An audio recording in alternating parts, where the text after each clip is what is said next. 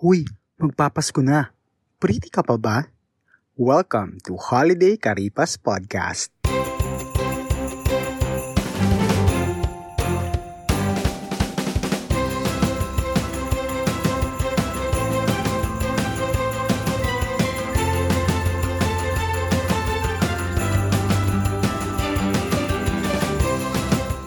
Welcome back to Holiday Karipas Podcast, mga pretty people!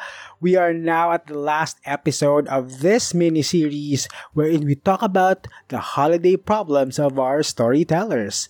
Kung first time mo dito sa podcast and hindi nyo pa napapakinggan yung first five episodes or yung mga episodes natin outside of this mini-series, please, pakinggan nyo na. Utang na loob. Pakinggan nyo muna to, tapos balikan nyo yung iba. Okay? Okay ba tayo doon? Pero, quick countdown muna tayo. As of uploading this episode, we are just 10 three days away from Christmas and 10 days naman from New Year. Yan, most likely yung iba sa inyo naka-holiday vacation na. Kaya a few days ago, nagpunta ako ng mall and sobrang daming tao, nakakaloka sa dami. Yung iba nagla last minute shopping pa. And yung iba, tawang pasyal lang, siguro nakabakasyon na nga. Kasi mostly, mga families yung mga nakita ko eh. And speaking of families, may connect dyan ng ating story of the week. Okay, ngayon talaga ginagawa yung mga family gatherings and reunion eh. Kaya alamin natin ang problema ng ating storyteller. In this segment, we call Pass Question!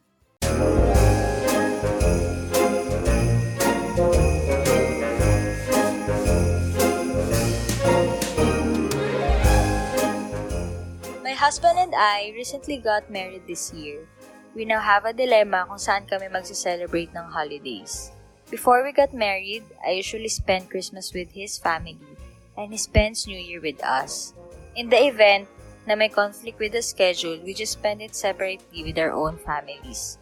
Now, both families are planning to have their respective parties on the same day and nahihirapan kaming mag-asawa kung kanino pupunta.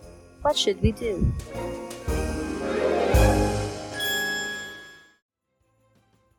Alam mo, problema talaga yan ng mga bagong kasal, mga bagong mag-asawa. Kasi 'di ba, for the longest time, nung hindi pa sila kasal, you spend the holidays usually with your core family, yung parents mo, kapatid mo. Uh, yun, sila yung mga usual mong kasama.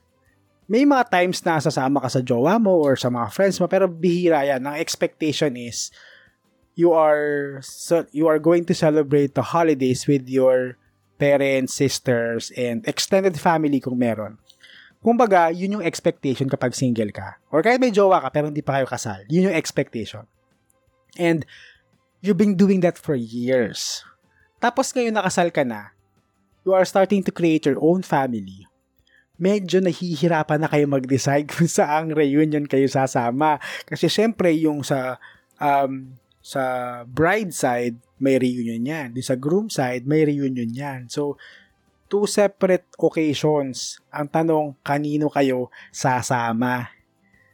Okay, nahihirapan na kayo mag-decide kung kung sa parents mo, ikaw sasama, or sa in-laws mo. Ayan, ako, minsan nagiging reason pa yan ng tampuhan between parents and children. Kasi all of a sudden, umabsent ka sa reunion nyo kasi nandun ka sa in-laws mo. Nandun ka sa reunion ng mga biyanan mo. So, paano ba gagawin natin dyan? Eh di, wag na kayong mag-celebrate. Charot.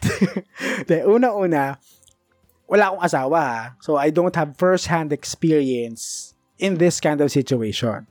Kasi kahit sa mga kapatid ko eh, well, technically, ngayon pa lang naman kasi kinasal yung sister ko.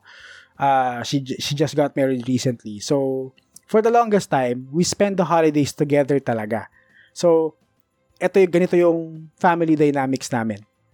Nung bata pa ako, uh, we usually spend New Year's Day together with our extended family sa mother side. Every year yan, walang paltos yan.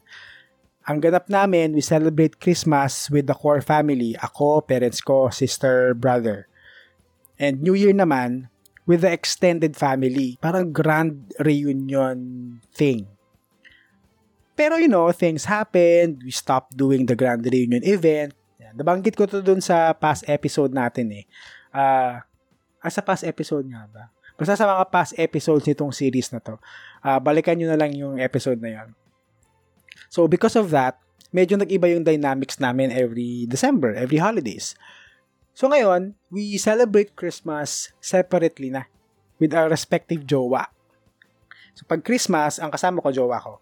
And we spend the, the New Year with my family, parents ko and my sisters.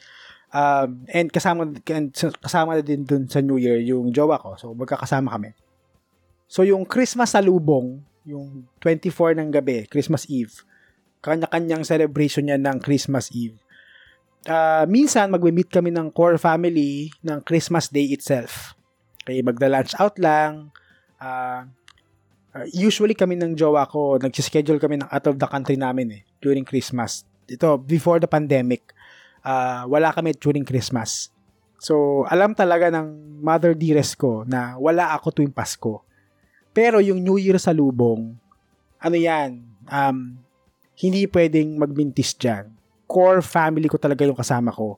Madalas nag-out of town kami, like Tagaytay, Batangas. Pero itong past couple of years, um, simula na nag-pandemic, uh, dito lang kami sa QC. Uh, ah, this year, alam ko dito lang kami sa QC mag-New Year kasi nga, bagong kasal yung sister ko. So, every year, ganyan ang schedule namin.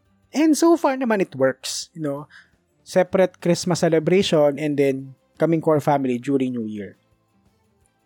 So, sa'yo, storyteller, ito ang suggestions ko. Uh, plural suggestions. Since you are starting your own family, pili kayong mag-asawa between Christmas or New Year kung alin yung gusto nyo na i-celebrate nyo ng kayo lang. I guess both in-laws naman from both sides would understand na wala kayo sa mga event nila. Kasi nga, may sarili na kayong pamilya eh. Gagawa na kayo ng sarili nyong event. Tapos, kung ano yung hindi nyo mapili, either Christmas or New Year, hahatiin nyo yan sa dalawa. The salubong, the eve, and the day itself. For example, para madaling intindihin. For example, pinili nyo yung Christmas for the both of you. So, kayo mag-asawa, pinili nyo Christmas.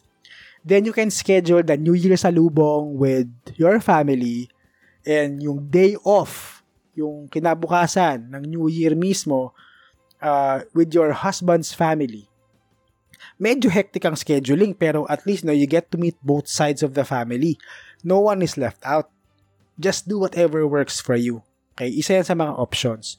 Um, or pwede din naman na separate kayo. Kung talagang sabay na sabay yung celebration, edi kayo mag-asawa, hiwalay kayo ng celebration for Christmas and New Year.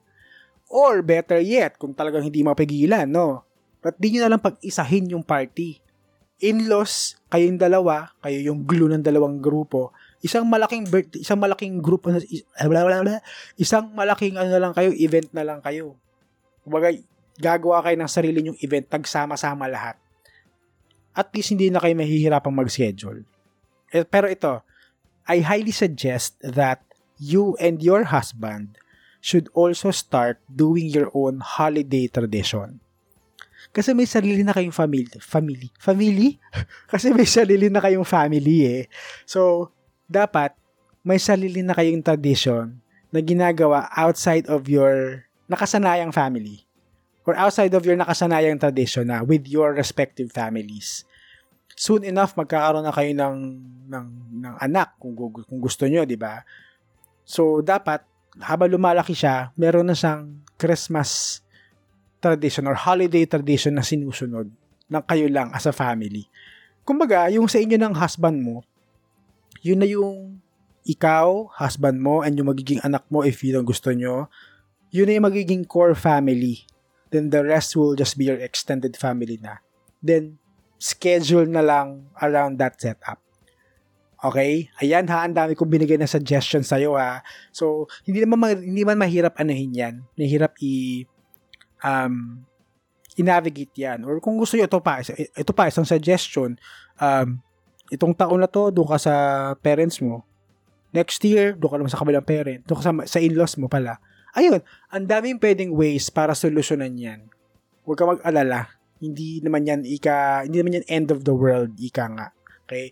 Just enjoy the holiday season and enjoy it with your family and your in-laws. Okay? Ayan. Hindi ko alam if I'm still making sense pero sana nakatulong ang mga suggestions ko sa iyo. And that's the end of Holiday Karipas Podcast Episode 6 and the end of this special series. Nagustuhan nyo ba yung ano, two episodes per week na setup? Bet nyo ba yung in a week twice nyo ako naririnig? Okay, pag umabot tayo ng 100 followers sa Spotify, baka i-consider ko pa. 100 lang yun, ang baba-baba niya na. Pero pag-iisipan natin, kasi medyo mahirap ang 2 episodes per week.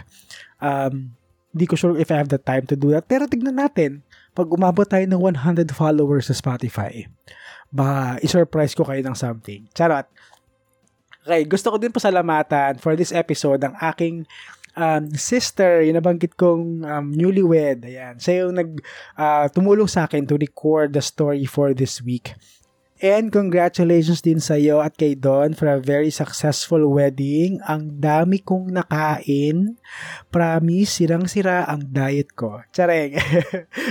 okay, kaya kung nagustuhan nyo ang episode na ito, please follow our podcast and give us a 5-star rating while you're at it.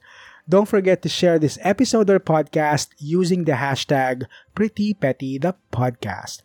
You can also follow us on Instagram at PrettyPettyThePod and in TikTok at PrettyPettyThePodcast. Follow nyo na din ang ating Facebook page by going to bit.ly slash PrettyPettyThePodcast or search for Pretty Petty the Podcast in Facebook. If you have a story or a dilemma na gusto mong i-share dito sa podcast, or isa kang brand looking for brand partnership or collaboration, please send us an email at prettypettythepodcast at gmail.com. And with that, lagi nating tatandaan to always stay pretty at huwag maging petty. Merry Christmas and a Happy New Year to you, pretty people! Bye!